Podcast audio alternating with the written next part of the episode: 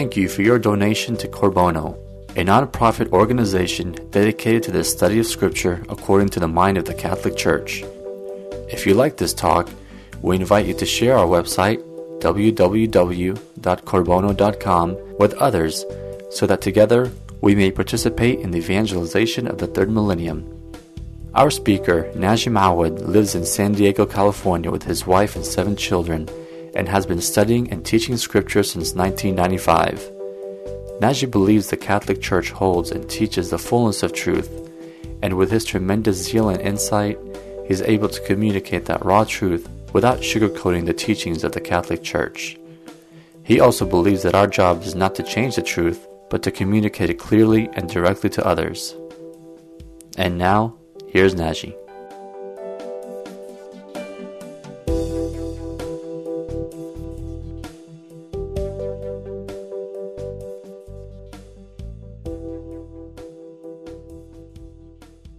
So we are now covering chapters 4 and 5 of Leviticus, and we're going to be talking about the expiatory sacrifices. And these are known as the Hattat and the Asham. So this is a continuation, obviously, of our study. We've seen initially the 3 main important sacrifices which are offered for many occasions. These are specifically for expiation. Now, again, let us remind ourselves that the purpose of these expiatory sacrifices is to secure atonement and forgiveness from God. And these offerings are efficacious only when offenses are inadvertent, meaning not intentional, and unwitting. Only in those cases. They do not apply to defined acts or premeditated crimes. Now, we're going to read select verses from these chapters, but it is important to remember that the laws of chapters 4 and 5 do not specify all the offenses for which such sacrifices are mandated. But there is a correspondence between these offenses requiring the expiatory offerings and those punishable by the penalty known as karet, which is the cutting off. In other words, in these 2 chapters, God really focused on the cases where you would be cut off from the community.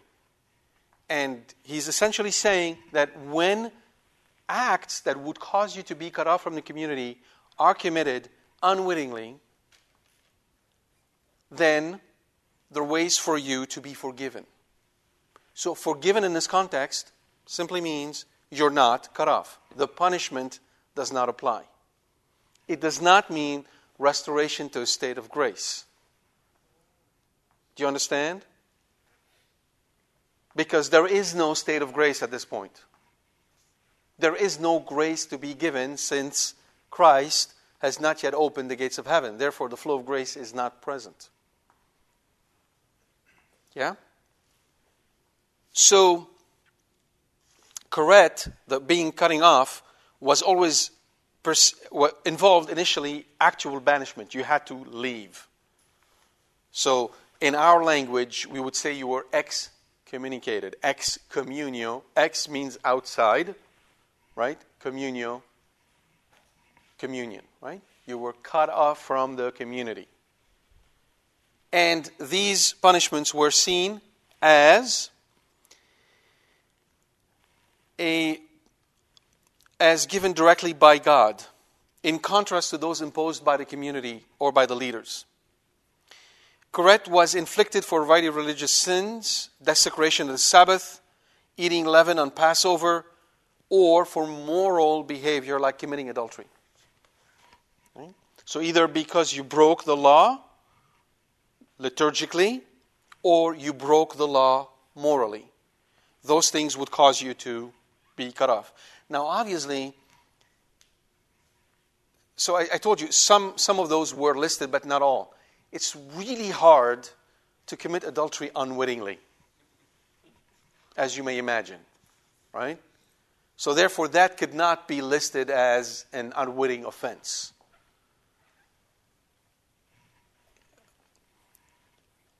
Other types of activity that would cause you to be cut off would be crimes between man and man when these involved oaths taken in God's name or the misappropriation of sanctuary property. Now, what is really important, those two chapters, is that they reflect a deep concern for sanctity. In the book of Leviticus, the word love is used twice, the entire book. And it is in two verses which are pretty much synonymous. Love your neighbor like yourself. And again, repeated later, about the stranger and sojourner amongst you, you will love him like yourself. That's it. The only time where the word love is used. Holy is used 93 times in Leviticus. That's why we call it the code of holiness. God is concerned with keeping the sanctuary holy. He's concerned in teaching us about holiness. And holiness is something that we are very much allergic to. It provokes an allergic reaction in us. And this is why many saints were persecuted even by their own folks, because it was really hard to put up with them. Okay, as an example, I can give you, this is taken from the life of St. Charbel. So St. Charbel practiced the virtue. So if you don't know who he is, he was a monk who lived in Lebanon. He died in 1898 on Christmas Eve while celebrating Mass. He was a hermit.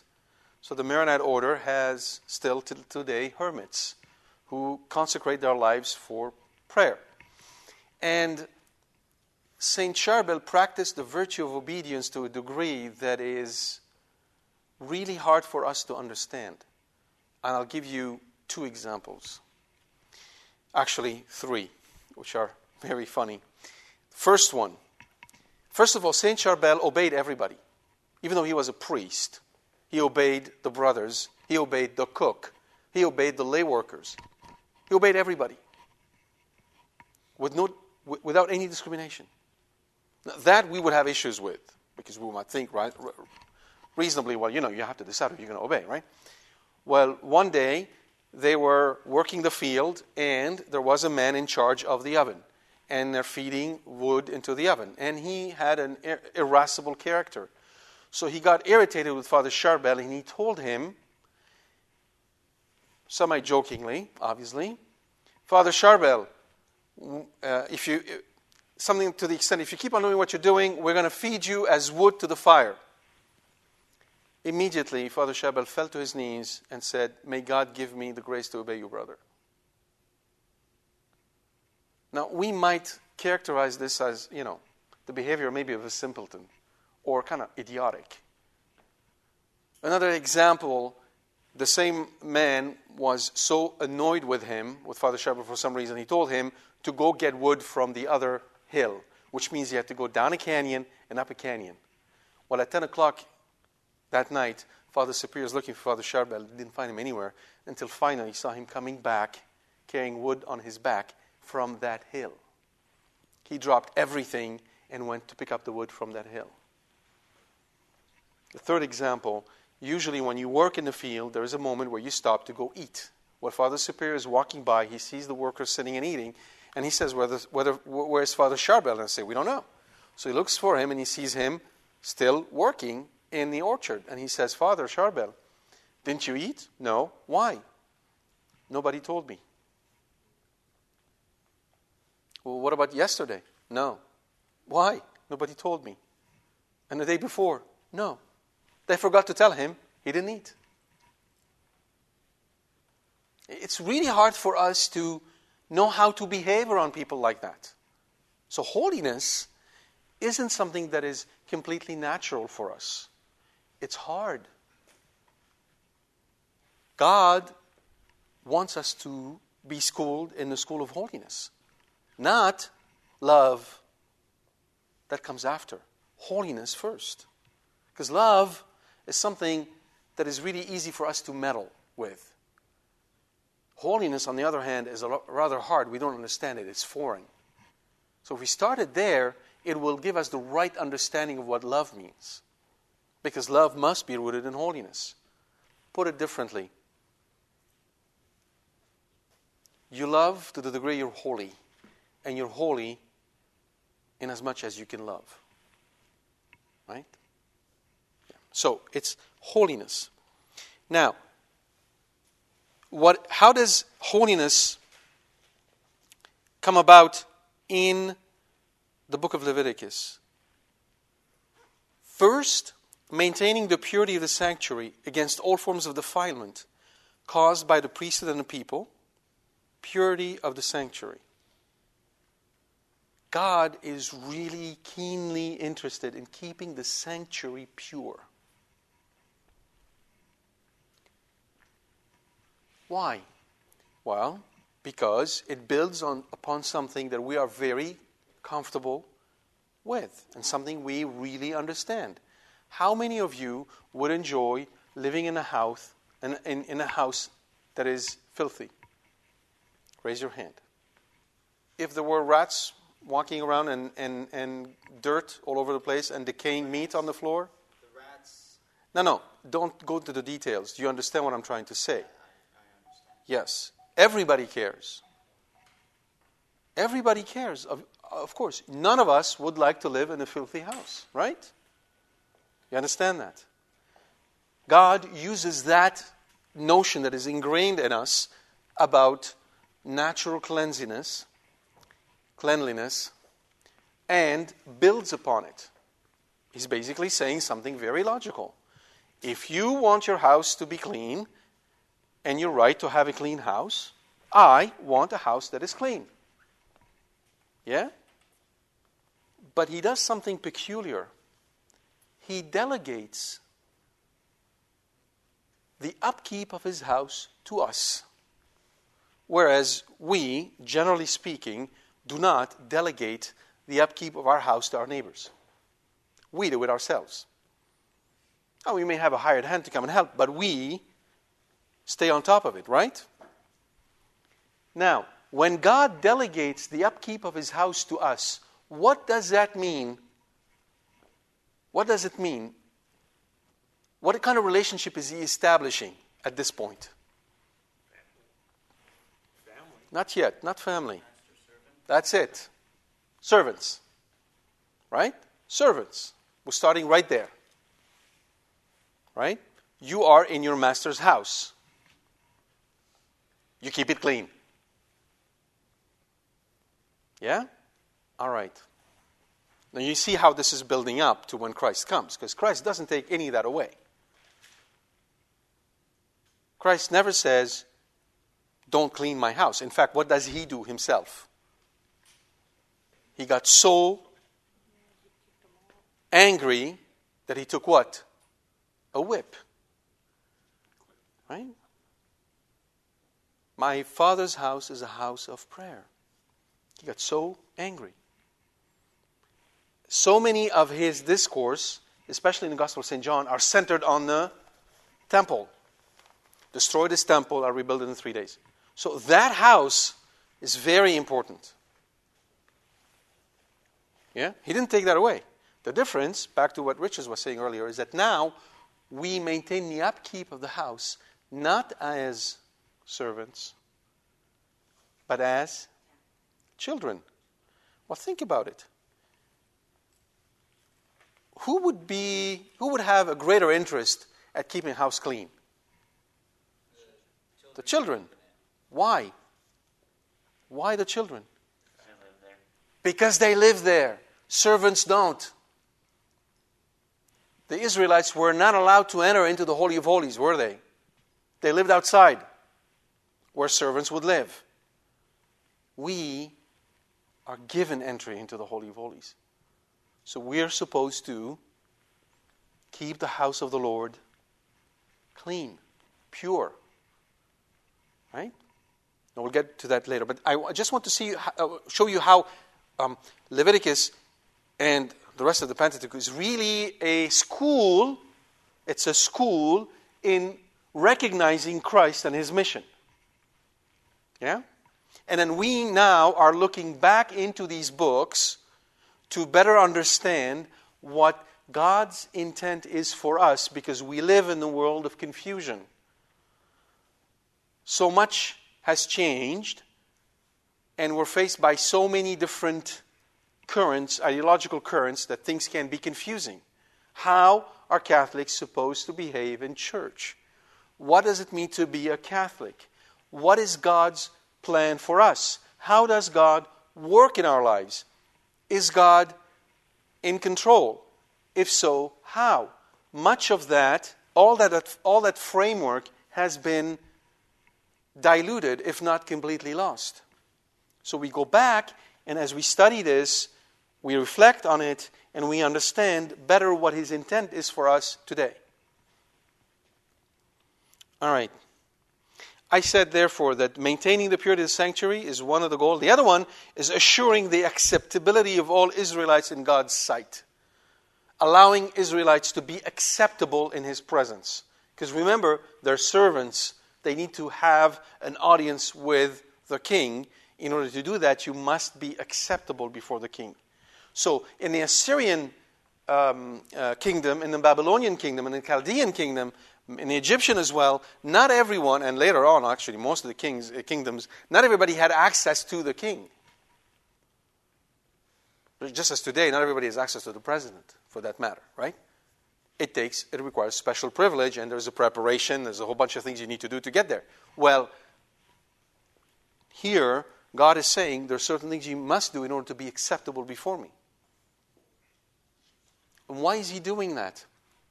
Because by teaching us about Him, He teaches us about us, which is what we need to better understand. You see? By understanding how holy God is, we understand how unholy we are.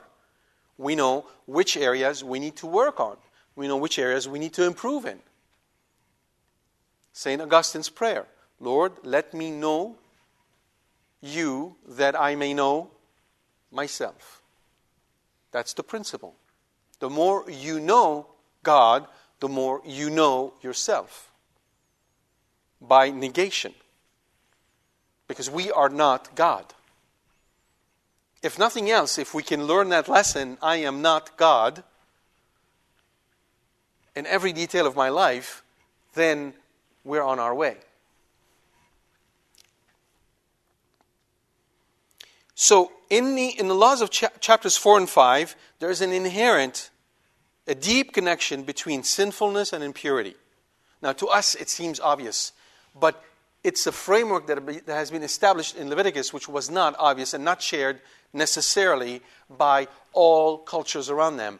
Namely, that if you transgress the liturgical law, you become impure and sinful. Impurity deals with the law. What makes you unclean? Well, you broke one of the laws. Simple as that. You touched a dead body. You're unclean. Yeah? Sinfulness is moral. Here, God is starting to establish a tie-in between the two. He's saying, when you breach the law that I'm giving you, recognize there is something morally wrong with you. There's a connection between the two. I'll give you an example that might be shocking. In the Latin rubric of the Mass, nowhere in the Latin rubric of the Mass does it say that when we say the Our Father, we open our arms. In fact, the rubric is very clear. We keep our hands joined together. That's how we pray in the Latin Rite. So, when in the Latin Rite you stand up and you open your hands to pray, that would be the equivalent of an impurity. You're breaking the liturgical law. What does it say about you morally? It says a bunch of stuff, actually. It says you're not careful enough to inform yourself on how you must worship. it says you would rather possibly indulge yourself in certain gestures than follow the rubric. It says you might have tendencies of rebellion and tendencies of disobedience. And it says you might be lukewarm in your love to God because you're more interested in satisfying yourself than you are in satisfying the law of God. I'll give you perhaps a more striking example. 2. 1, in the Maronite liturgy, at one point, the priest explicitly says, bow your heads and receive God's blessing. What's the implication? You don't bow your heads, you're not receiving God's blessing. Yeah? So what if you stood there and didn't bow your head? You don't receive His blessing. But what is it saying? So you broke a liturgical law. What is it saying about your... You see how the two are connected? I'll give you a third example. If you're a Latin Rite, if that's your right, and Latin Church, actually, we're supposed to drop the word right and just stick to churches.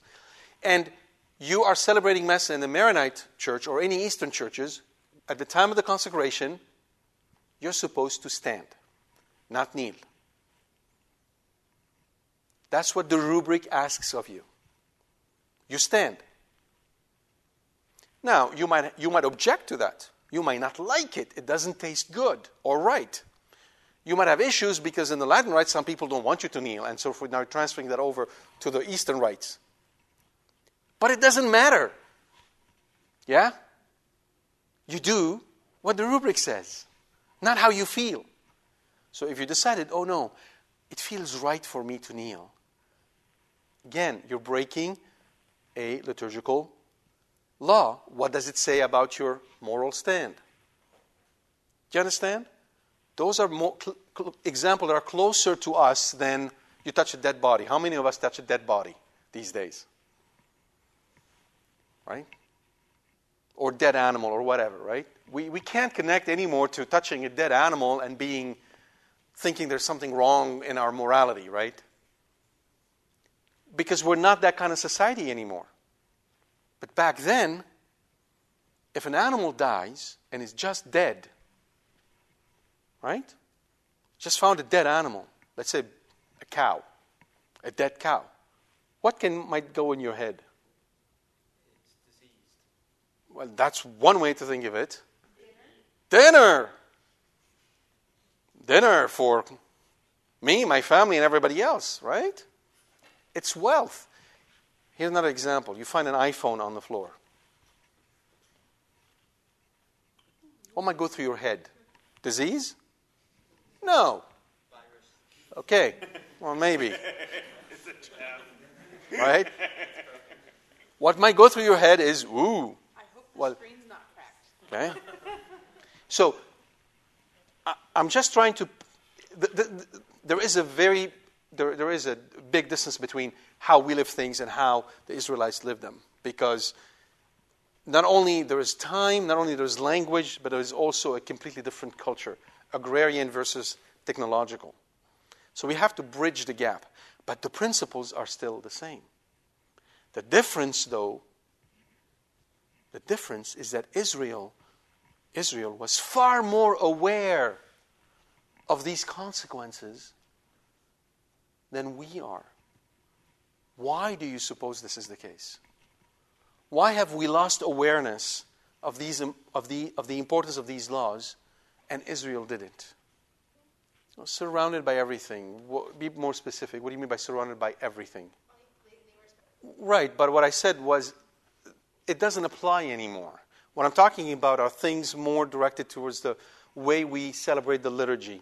Things that we do that maybe speak a little bit more to us. Why is it that we're not as sensitive to those things as they were? Yes. Yes. So there is also the leniency that has been introduced, which is connected with the corollary to this business of not having a fear of God. Yes? Yes. So there's a disruption between civil law and divine law. Civil law is not tracking to divine law. Therefore, in our day-to-day living, it invites us to behave in a certain way that is not in harmony with divine law. Yes. Please man instead of pleasing God. Absolutely. Yes. Exactly. So technology, individualism, relativism, all the isms that are part of society today are pulling us away from God, right? So the question now, before I get to the question, let's go back to the Israelites. We may think it's very different, but the truth of the matter is, it isn't. Where have they come from? Egypt. They just come from Egypt. It's been 2 years. What's Egypt? Yes. So it's an economic center. They have a very strong cult of different gods. They had style. They had fashion. Yeah? They had parties. Right? So think about everything we said right now, and you can pretty much apply it to Egypt. It's not that different. You see that? In fact, the church is constantly confronted by these issues. In her long history, those are the issues that continuously come up. The long struggle of the church in Europe is living proof of all of that. Right? The kings pushing one way, pulling away from the church to fulfill their own ambitions, and the church trying to redress the course. So this is not new. What is really interesting, though, is the medicine that God proposes, which is not at all the medicine we may have come up with. You see, when we think about all these ills, the first thing that comes to our mind is a form of control, one way or the other. So if I were the president, I'll get things straightened up. I'll set these laws, I'll stop those other laws, and I'll do this and then the other. Good thing to be able to reestablish society on a really good moral ground. But it doesn't solve the problem, right? Because what is lurking? What is lurking is the exact opposite tendency which we had under the Jansenists, right? And in some ways today, under those who refuse Vatican II, which I call the God formalism. I want the form of the Mass to be perfect for the sake of the form of the Mass. You understand? I want perfection in liturgy for the sake of perfection in liturgy. It would be like a parent who wants the house to be clean for the sake of the house, and therefore exercise tyrannical control over the children. Do you see that? So we had that also. So control doesn't fix the problem, because it can take us this way. So God has a remedy, but it's really strange to our ears, just as it was strange to the Israelites. What do you think it's called? Not quite. Not enslavement. No. It's called liturgy. That's the remedy. It's weird. It's called liturgy. So, if we as Catholics were to focus less on social issues and fighting those who are against the church, meaning focus less on the action and focus more on adoration and beautiful liturgies, God will take care of the rest. It's counterintuitive. That's why we have such a hard time with it. We've been conditioned to think in terms of action. We should do this and go fix that and take care of this and that and the other, just as the Israelites were also conditioned to think this way. God says, no. Holiness is the answer. Holiness takes care of everything, all the problems. Holiness fixes the world. That's where it starts. That's the focus. And this is precisely what we are allergic to. And this is precisely what we don't want to engage in, because it's back to us now. It's no longer what the worlds are doing and what these other people are doing. It's back to, what am I doing? This is why his focus is so strong on the liturgy. The whole book of Leviticus is how you're going to worship, how you offer sacrifice, how you're going to behave. Right? Why? Because that's the medicine we need. Then and now. Now, so in chapter 4, you notice that God goes through a list of people who can commit certain inadvertent sins. And he starts right away with, if it is the anointed priest. That word, anointed priest, verse 3, doesn't mean any priest. It means the high priest. Okay? If it is the anointed priest, because only the high priest would be anointed with oil. Yeah? If it is the anointed priest that committed an inadvertent sin. Now listen carefully to what he says, because it is striking. If it is the anointed priest who sins, thus bringing guilt on the people. If the anointed priest who sins, thus bringing guilt on the people. That's the other aspect of this whole business that we're not comfortable with. Back to the point of the individual. We want to be on our own. Our action concerns only us, concerns nobody else, and whatever everybody else does not concern me. Then we're cool. But it doesn't work this way. We're family. You see, we are responsible. And the high priest, even if he commits an unwittingly, he committed a sin unwittingly, he's bringing guilt on the entire people. What about us? What about us? As a father, I can bring guilt on my entire family. Holiness makes you think of that, makes you mindful of that. And therefore, you're not just thinking about your own actions and what this does to you. You're also looking around you. Right? Job, every morning, the good man Job, every morning when he woke up, he offered sacrifices lest any one of his children had committed a sin. He knew that by him offering in a sacrifice, he could expiate for the sins of his children. He understood the deep covenantal relationship there is in a family. This is another aspect that when we don't focus on holiness, we miss. Now you might say to me, well, we're going to learn that. How do we learn that? It's not in books, and what do we have to do? Sort of tie an umbilical cord to you and follow you everywhere you go? No, you don't. It's when we start focusing on holiness. That's the school in which the Holy Spirit instructs all of us in our hearts. You see? Because it's certainly logical. I mean, if it is God's house, if the church is God's house, and God is present, and I say I love God, what must I do? I must be at all times mindful of His presence in His church. Well, if I'm really mindful of God's presence in the church, don't you think this has an impact on the way I behave in the church? What I'm willing to do and not do? How I stand and how I sit?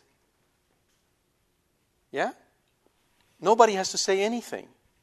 You're just mindful. And this is how the Holy Spirit instructs you. So, first the priest. And then there is an explanation on what must he do in order to atone for that sin, and we'll get to it. If the whole congregation of Israel, second, so first the high priest, then the entire congregation, commits a sin unwittingly, and the thing is hidden from the eyes of the assembly, and they do any one of the things which the Lord has commanded not to be done, and are guilty. When the sin that they have committed becomes known, the assembly shall offer, etc., etc. Right? Okay. Next, a ruler. When a ruler sins, same principle, same idea, unwittingly committing a sin. And then, if any one of the common people sins unwittingly. So you see there's this gradation from the high priest to the community, to the entire congregation, the entire community, to a ruler, and then to the common man. Everybody has to follow the same principle. Everybody has to offer sacrifice to be acceptable before the Lord. In chapter 5, if anyone sins in that he hears a public adjuration to testify, and though he's a witness, yet does not speak, he shall bear his iniquity. So what does that mean? You were in public, there was an adjuration calling Rich to testify. That was 3 weeks ago. Right? On the day we're supposed to testify, something happened. I don't know. Stephen crashed the car. Well, the testifying went out of his head. Rich was not. Right? He was going to testify. He knew he had to testify. He just forgot. That's what we're talking about here. All right? So, here's another thing you need to be very clear about. When we speak of sins, but also of good actions, there is a part which is objective, and there is a part which is subjective. Now, when I say subjective, I do not mean what most people mean by subjective, as in, well, you know, it depends how you feel about it. No. I'm using them in the anthropological sense, in the sense of man. In the sense of anthropology, objective means as regards to an object. Subjective is as regards to the subject. So, for instance, if I say, so-and-so said hi to so-and-so. Jamie said hi to Ben. The experience may be very different between Jamie and Ben. So as to Ben, the recipient of the hello, he's the object in the action, he might live it one way, because maybe Jamie had never said hi to him in 40 years. Right? And he will live it one way. Now, Jamie will live it subjectively, meaning as regards to him as the subject of the action. Maybe he had amnesia, and he just forgot that he didn't say hi for 40 years. So to him, it's nothing more than just hello. And to Ben, it's almost nearly a heart attack. You see? Okay. So, objectively, meaning when I look at the action in itself, regardless of what the intention of the subject were, right? If I walk in the house, in this room, and I'm so excited, and I'm just, I don't know, I drank 3 energy-powered drink, whatever the case may be, and I just hit the wall and broke it. Now, regardless of how I feel, and regardless of what my intentions were, if I leave this room, what do people see? A broken wall. That's objectively, the wall is broken. Right? So likewise, when Rich did not go to testify, objectively, he broke the law. Do you understand that? In the eyes of God, that's an offense. It's offensive. I want you to think about that, because, again, we tend to project on God our own sort of lenient subjectivity. You see, earlier on we said that we're lenient, that we talked about the fact this culture is lenient. Guess what? We are lenient when it comes to us. We tend to have that leniency because we can explain why we did what we did, and we can justify and give good reasons and defend. Right? When it comes to us, every one of us is a lawyer and a judge. So, in God's eyes, sin is a lack of harmony in the order of things. It's like a mistake in a math equation, a false note in music. It's something that is jarring, something that goes against the order of creation as He willed it. Therefore, it is offensive to God. The thing by itself, right? Sin is the absence of grace. Sin is not a thing. Right? God didn't create sin, because sin is not a thing, it's a nothing. It's the absence of grace. So the absence of grace is offensive to God. Do you understand that? Regardless of whether you were guilty or not. It's an offense against God and His majesty. That's one of the lessons in the Code of Holiness. You got to realize that even when you commit a venial sin, even when you did something unwittingly, it is still an offense before God. Don't take it for granted. Don't excuse yourself automatically. Yeah, God is merciful. Absolutely, He's merciful. But let's not take advantage of God. It still hurts Him to see this offense. It's like a great artist who's working on this masterpiece, and a toddler walks in and then spray paints on it. The toddler doesn't know what he's doing, right? So it's unwitting. But does that mean that the artist is not offended? Wouldn't you be? I mean, wouldn't you be upset if somebody did something like this to a work of art you've been working on? Wouldn't you be upset? Do you understand what I'm saying? How we take God for granted? We sort of, excuse ourselves and never even think twice about how God is seeing this. The School of Holiness teaches us otherwise. Okay. So, you did something you're not supposed to do. You touched human uncleanness. You uttered with his lips a rash oath to do evil or to do good. That's something where we tend to do quite a bit. Be careful with those things.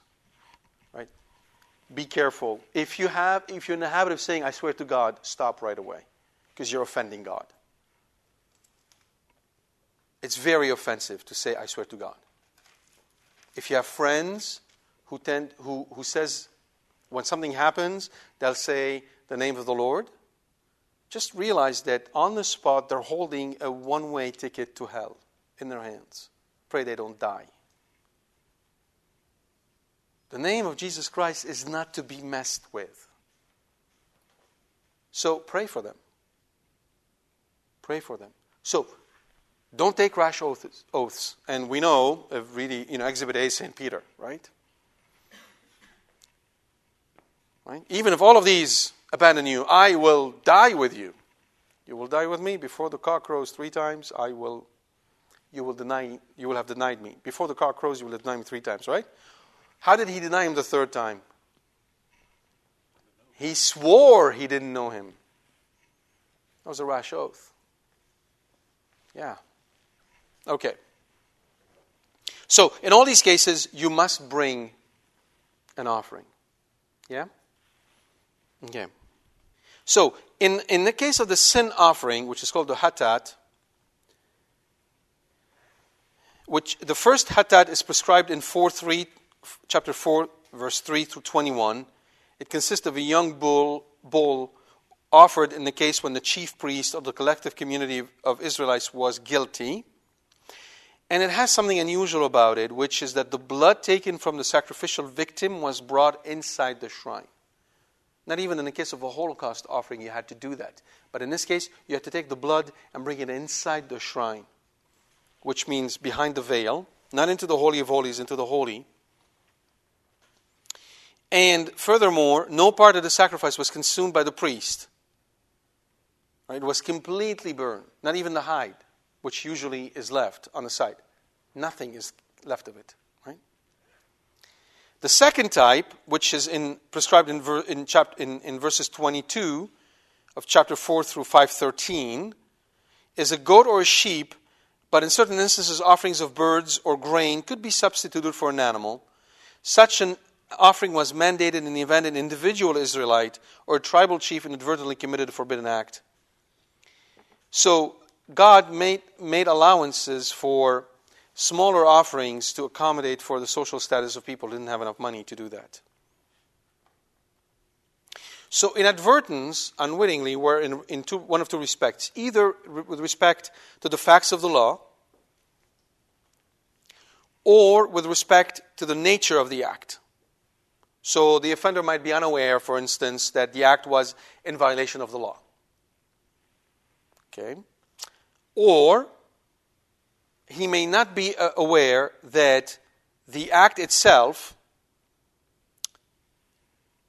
is violating the law. So for instance, in their case, a person may be eating forbidden fat, which is called helev, thinking it was merely ordinary fat.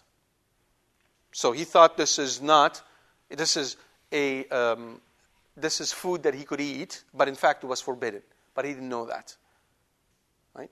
So he was aware of the law, but the act itself violated it, or he was simply unaware of the law and ate it. In both of those cases, there is inadvertence. The law was broken, God is offended. If the person, now, if the person remembers and does not come forth, and witnesses come forth and accuse him, then punishment follows. You understand?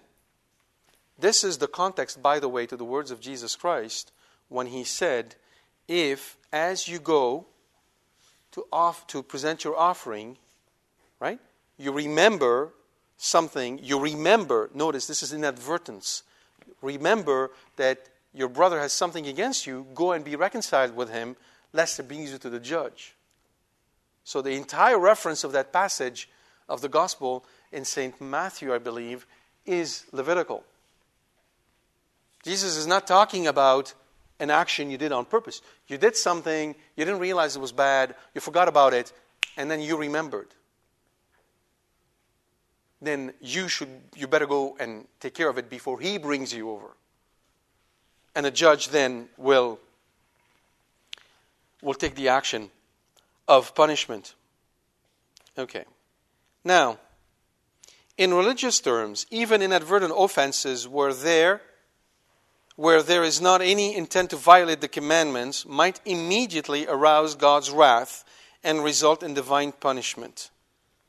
God's wrath is easily kindled by carelessness in maintaining, listen carefully, God's wrath is easily kindled by carelessness in maintaining the purity of his earthly sanctuary and by the improper execution of religious duties.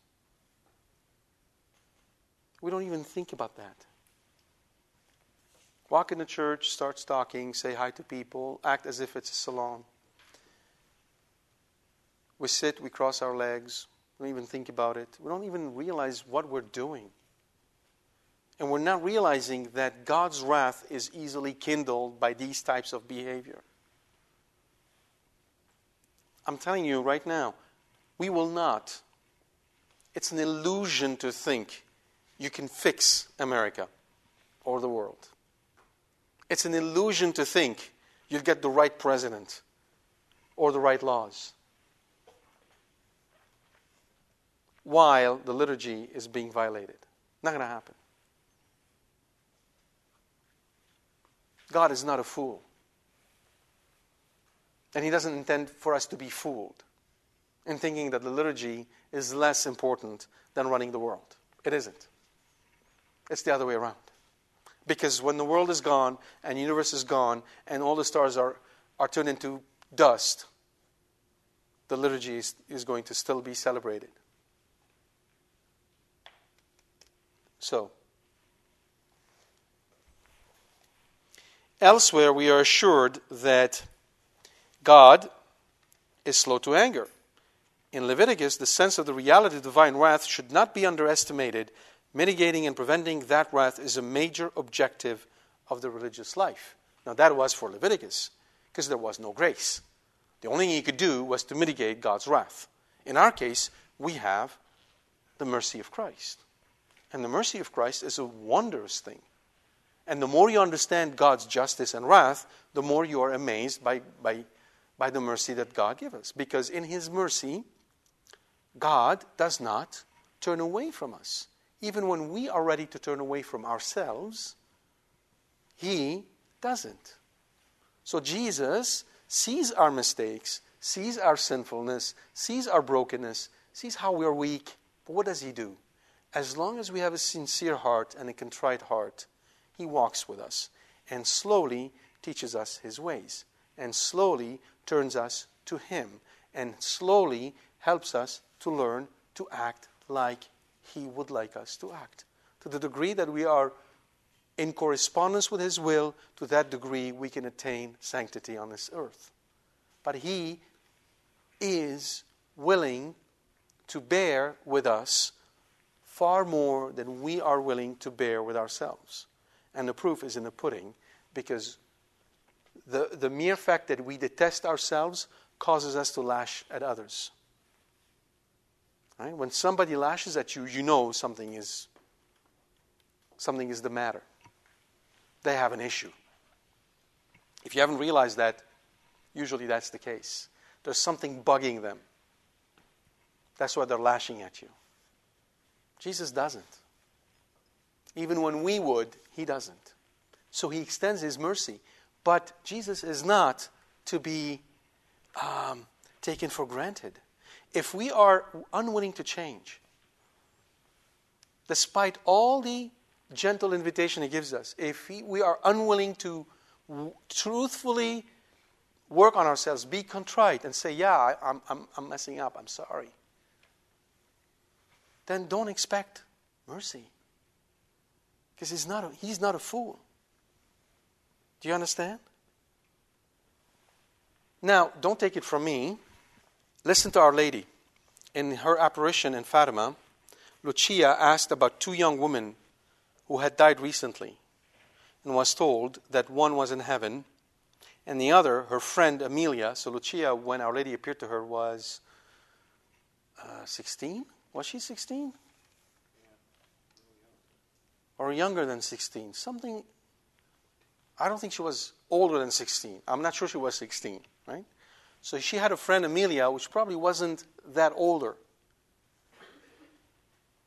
And Our Lady told her Amelia would be in purgatory until the end of the world.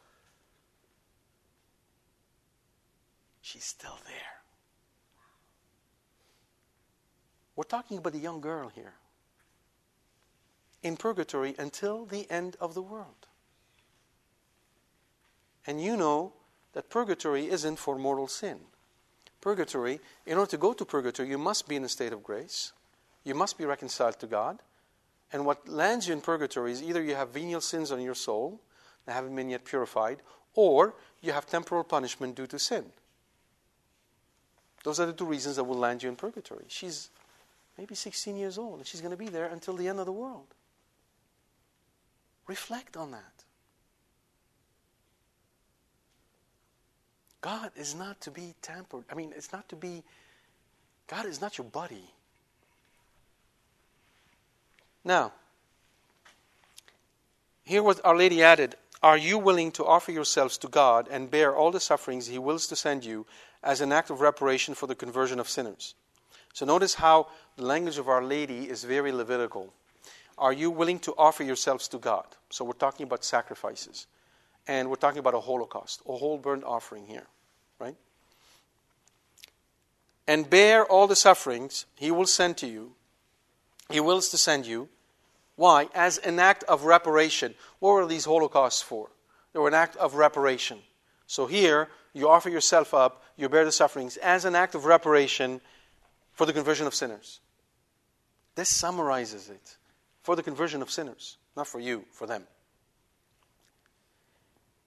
And then she adds, then you are going to have much to suffer, but the grace of God will be your comfort.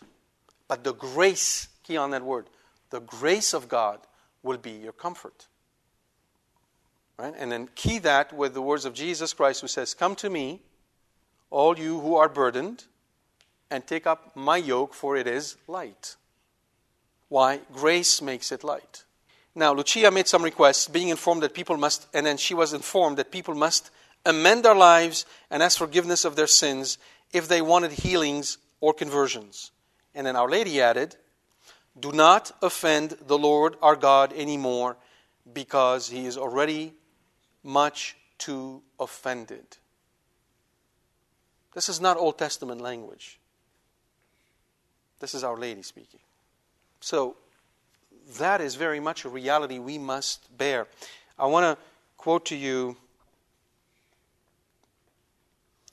a passage about sin. Actually, two passages from the Catechism. Passage 1863. Venial sin weakens charity.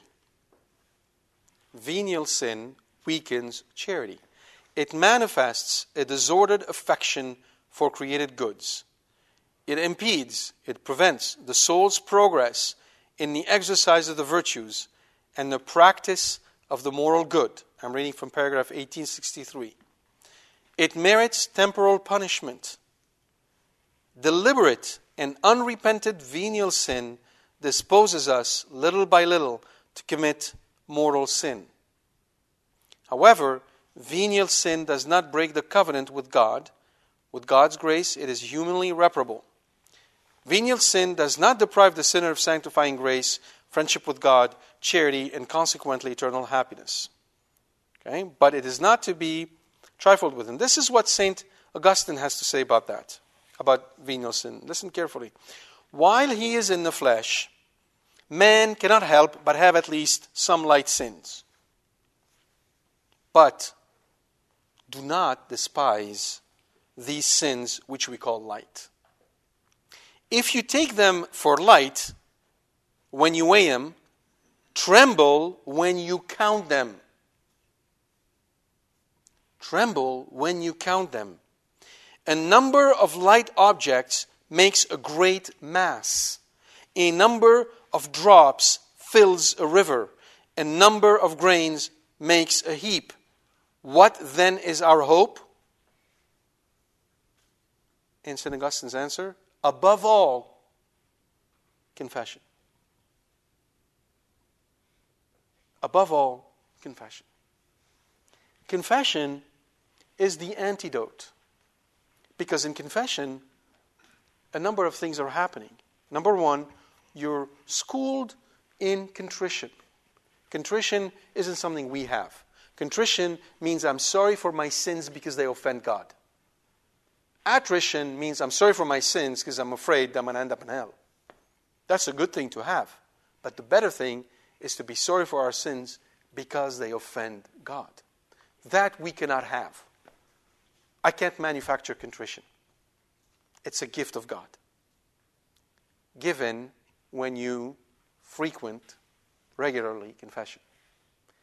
When you go to confession, you're schooled into the school of humility, because you hear yourself saying, "Forgive me, Father, for I have sinned." You hear yourself listing your sins.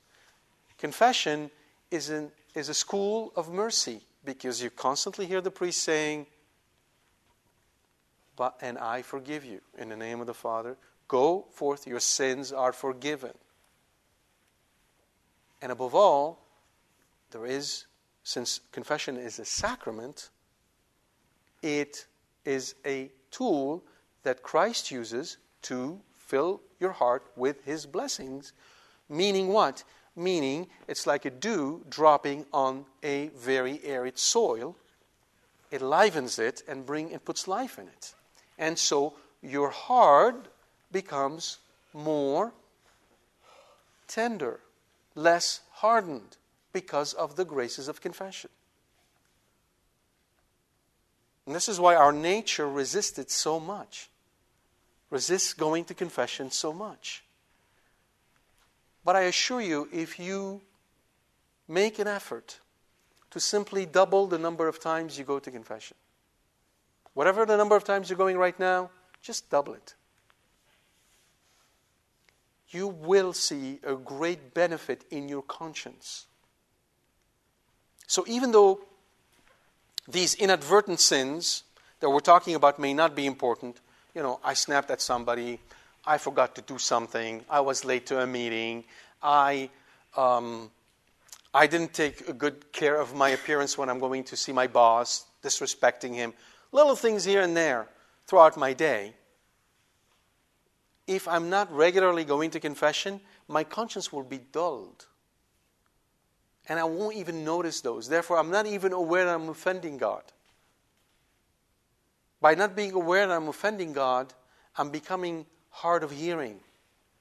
I'm not now walking on the road to holiness. I'm starting to regress. I'm walking backward. Do you understand?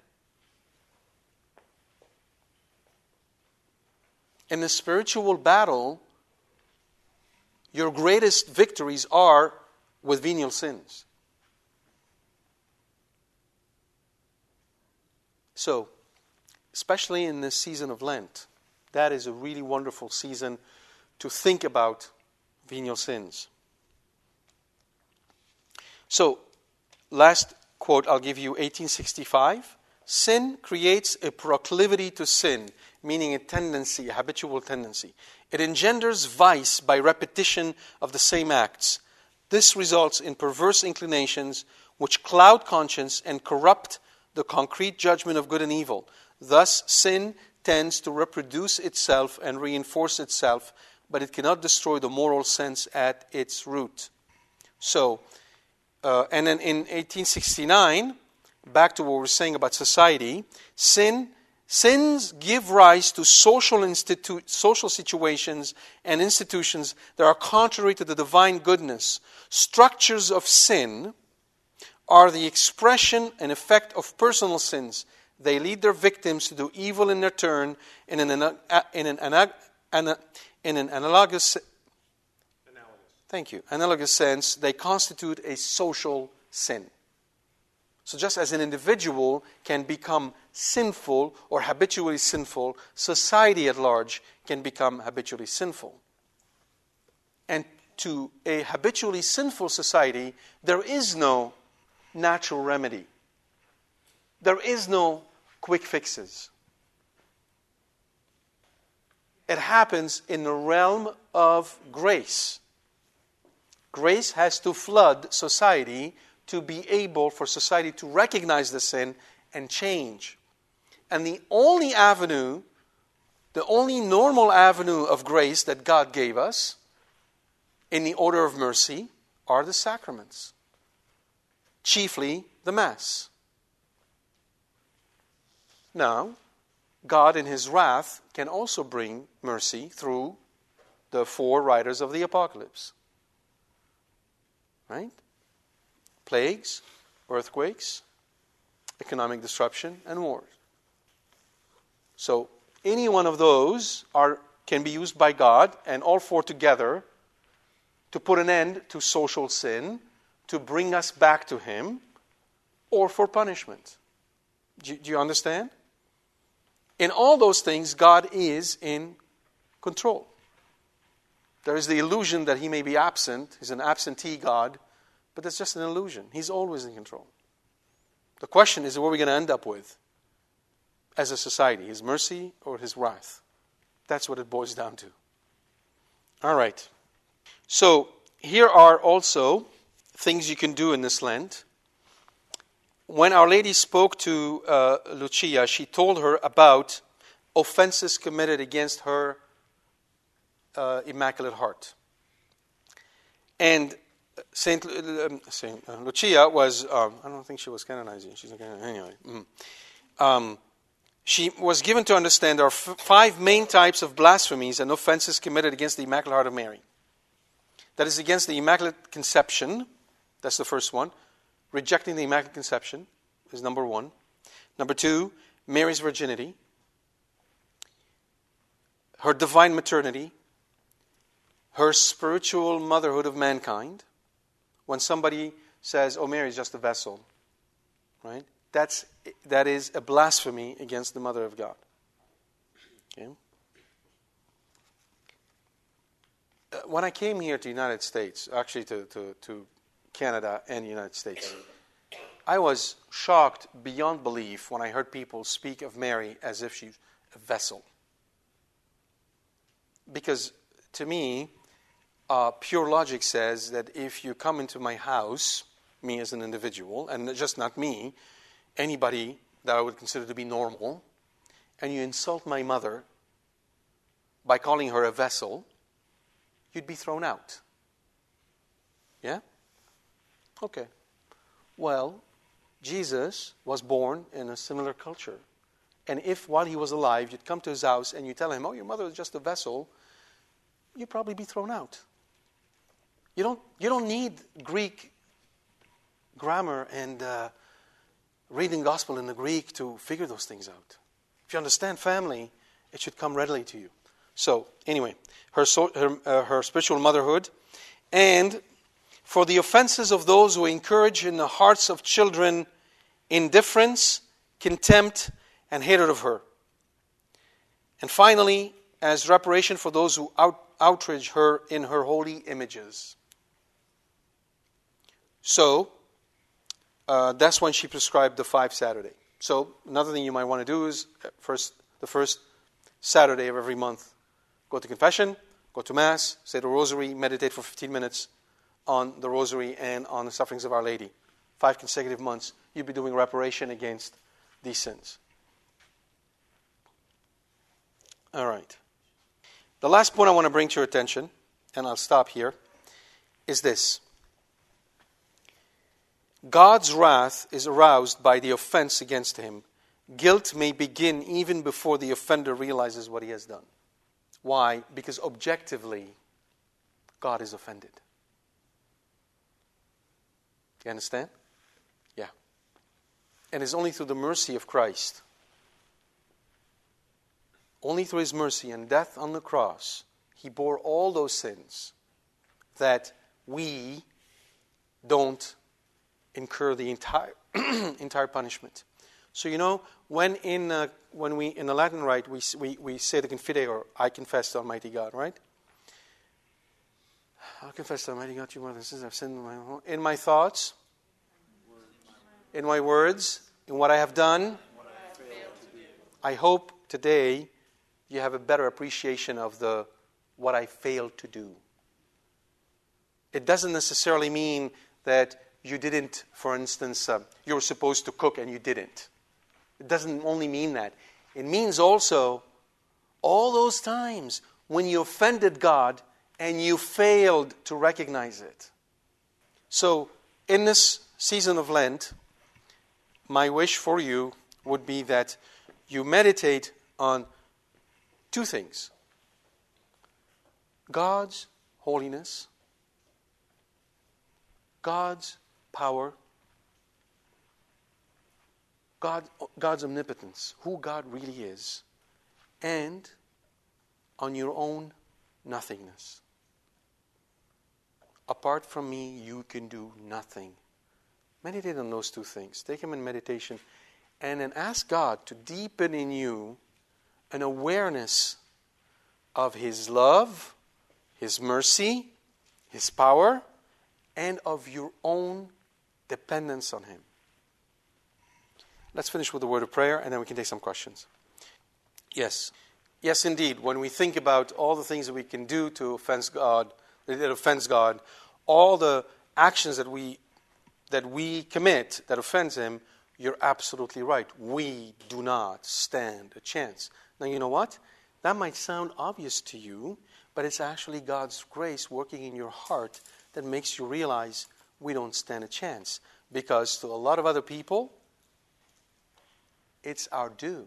I'm a good person. I'm going to heaven. And I've seen that. Yes. So that is the fear of God is the beginning of wisdom.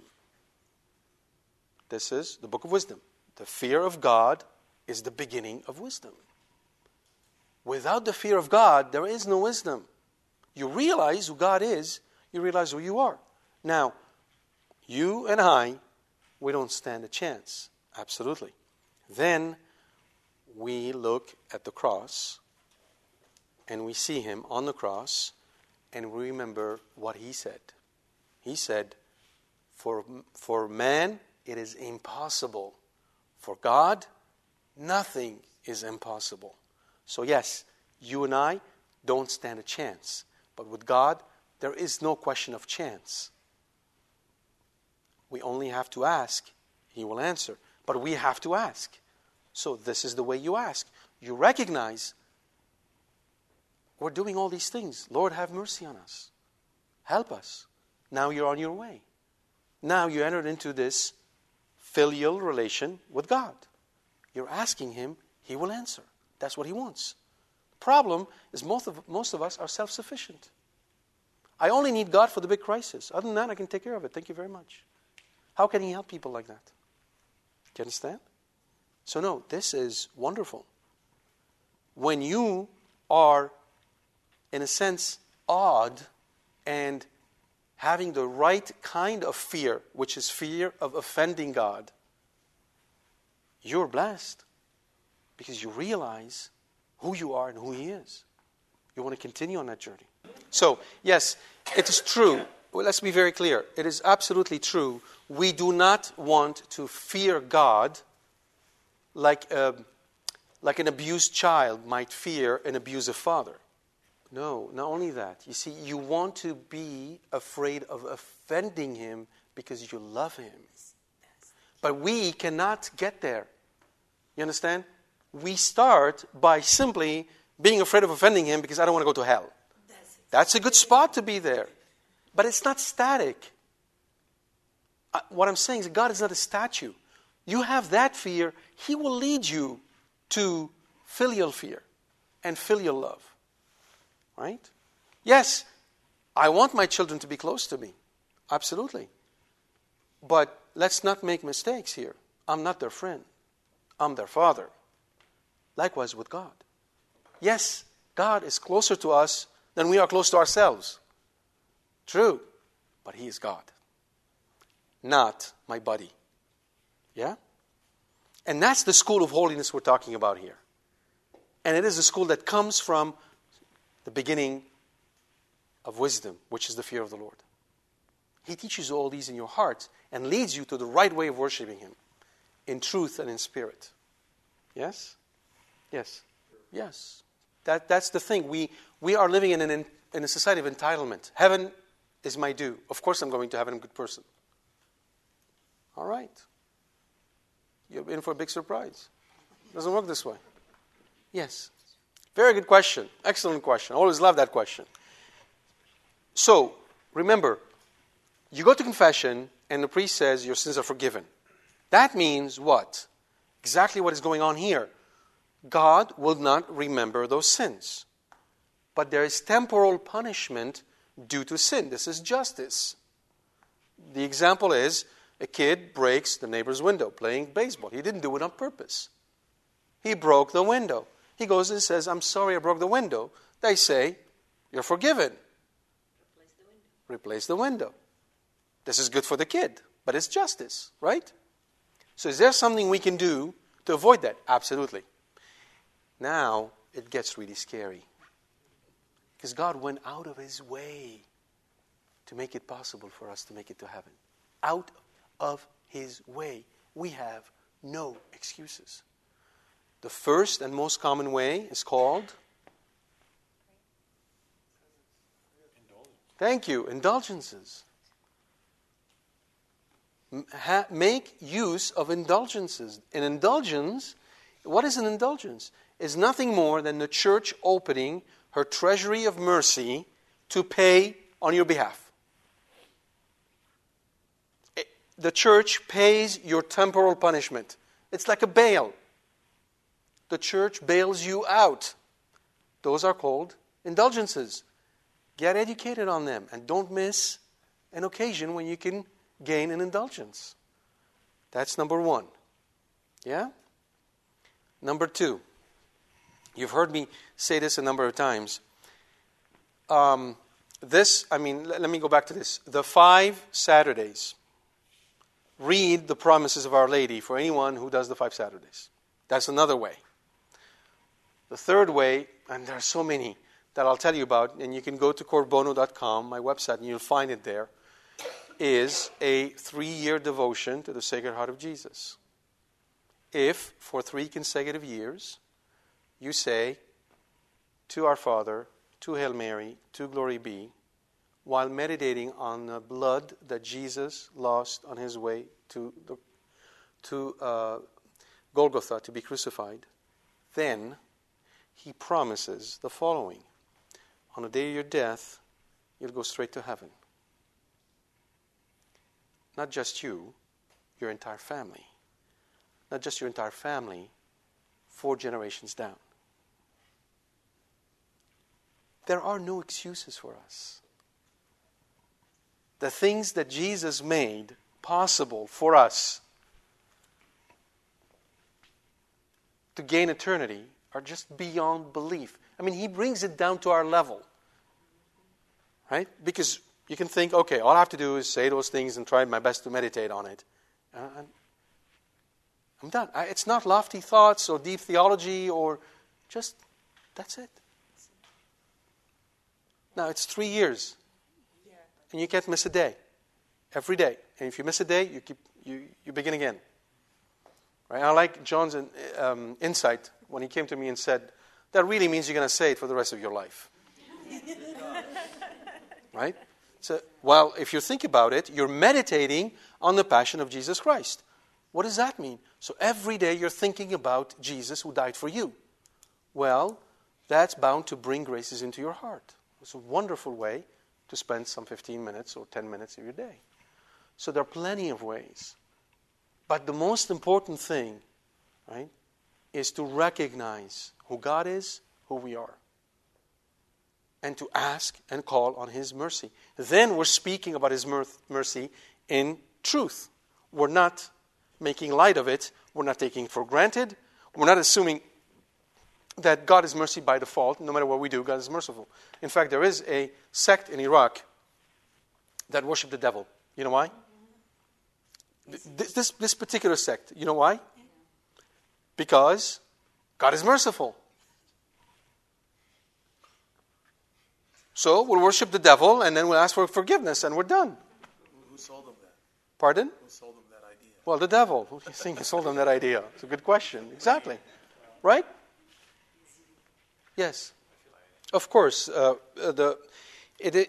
Luther, if you really understand where he came from, you sort of set him next to St. Francis, and between him and St. Francis, there's really almost like a difference of a comma. Because he was an Augustinian monk. And as an Augustinian monk, he was working really, really hard on his concupiscence, on his vices. And he had a great sense of perfection. But Luther worked on his perfection with his own strength, relying on his own efforts. And he never was able to succeed. We know why.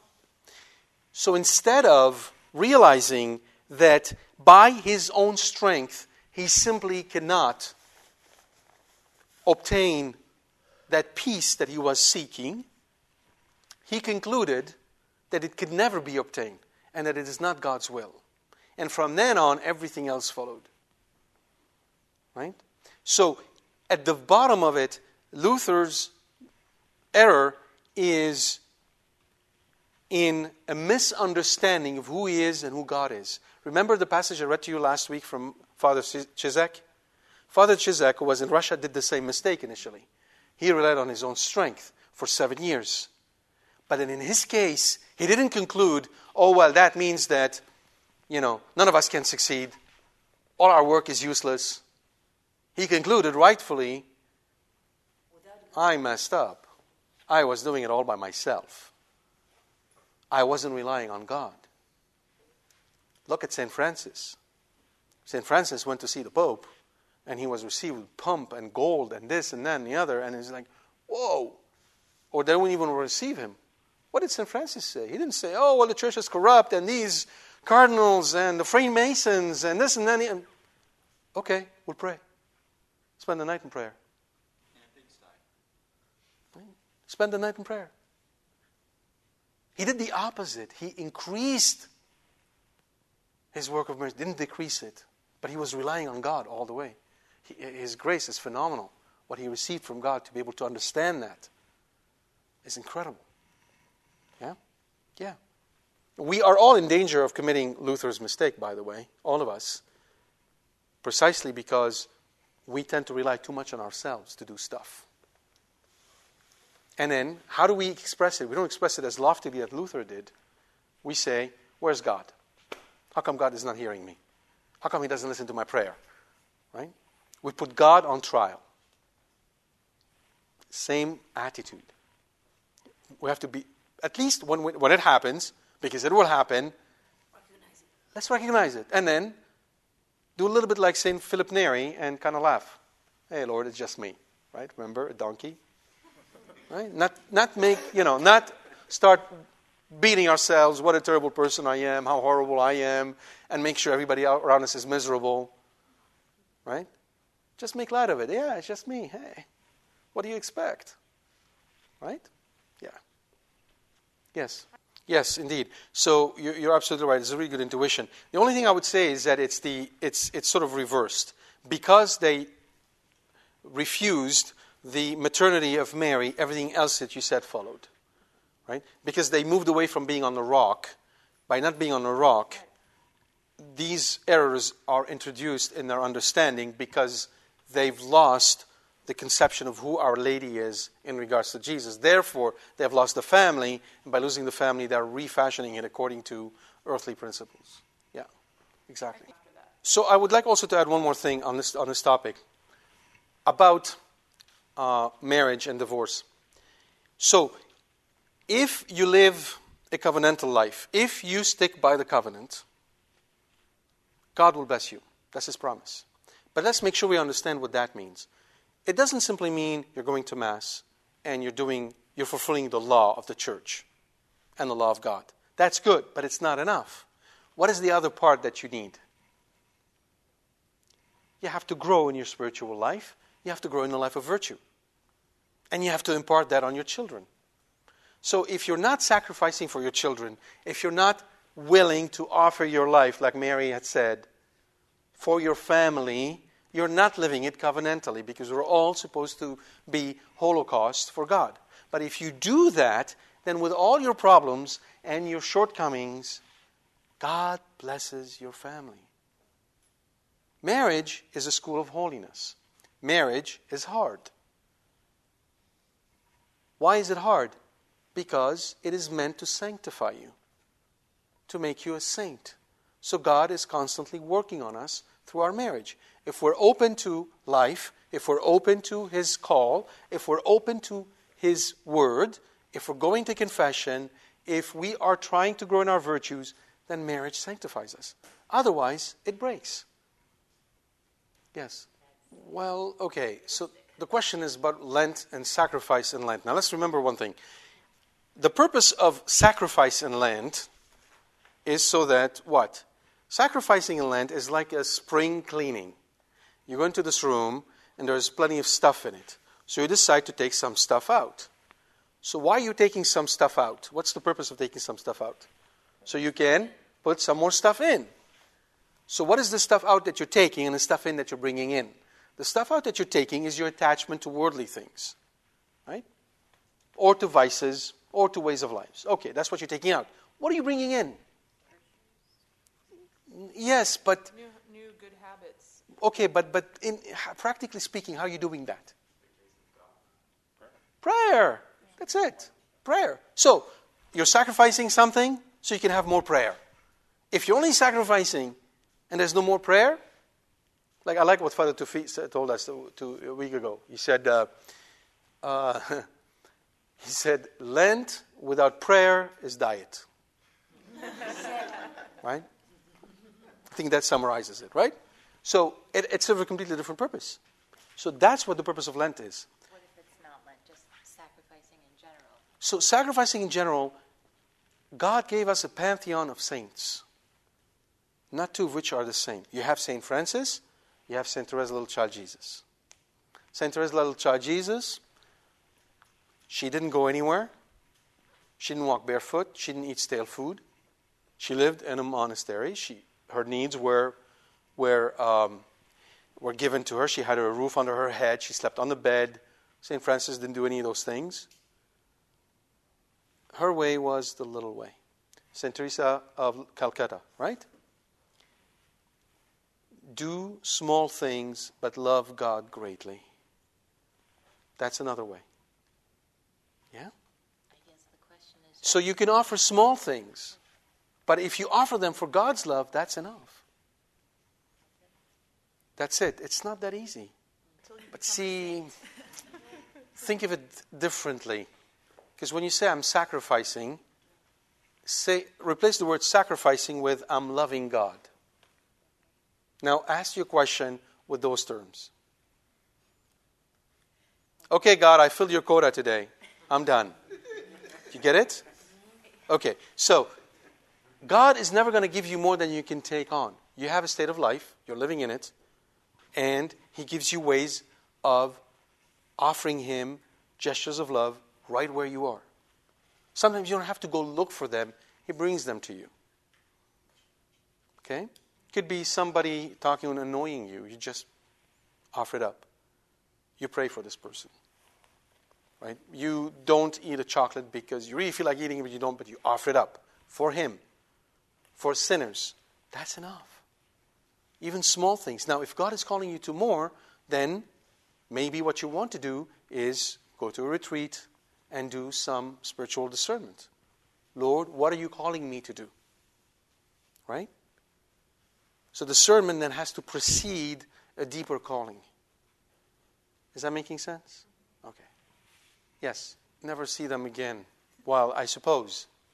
But if I'm God, which I'm not, thank God, I'll send you another annoying person because it's really good for you, right?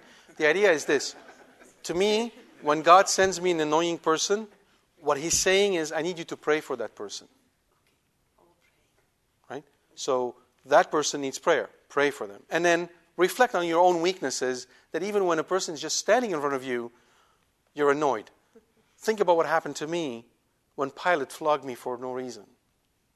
Okay? So you take that as a point of meditation. But again, it's not about beating ourselves, right? It's, okay, yeah, I got it, but it's me, right? Remember? Okay? Keeping the right attitude. Not being heavy with it. Just, yeah, well. So if you can always turn annoyances into prayer, what a wonderful occasion God is sending you. Those are gifts. Because every time you're praying, you're gaining something in heaven. Not bad. Right? Good deal.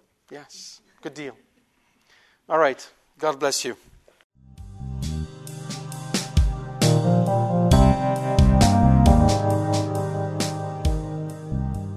We hope you've enjoyed this talk from Corbono.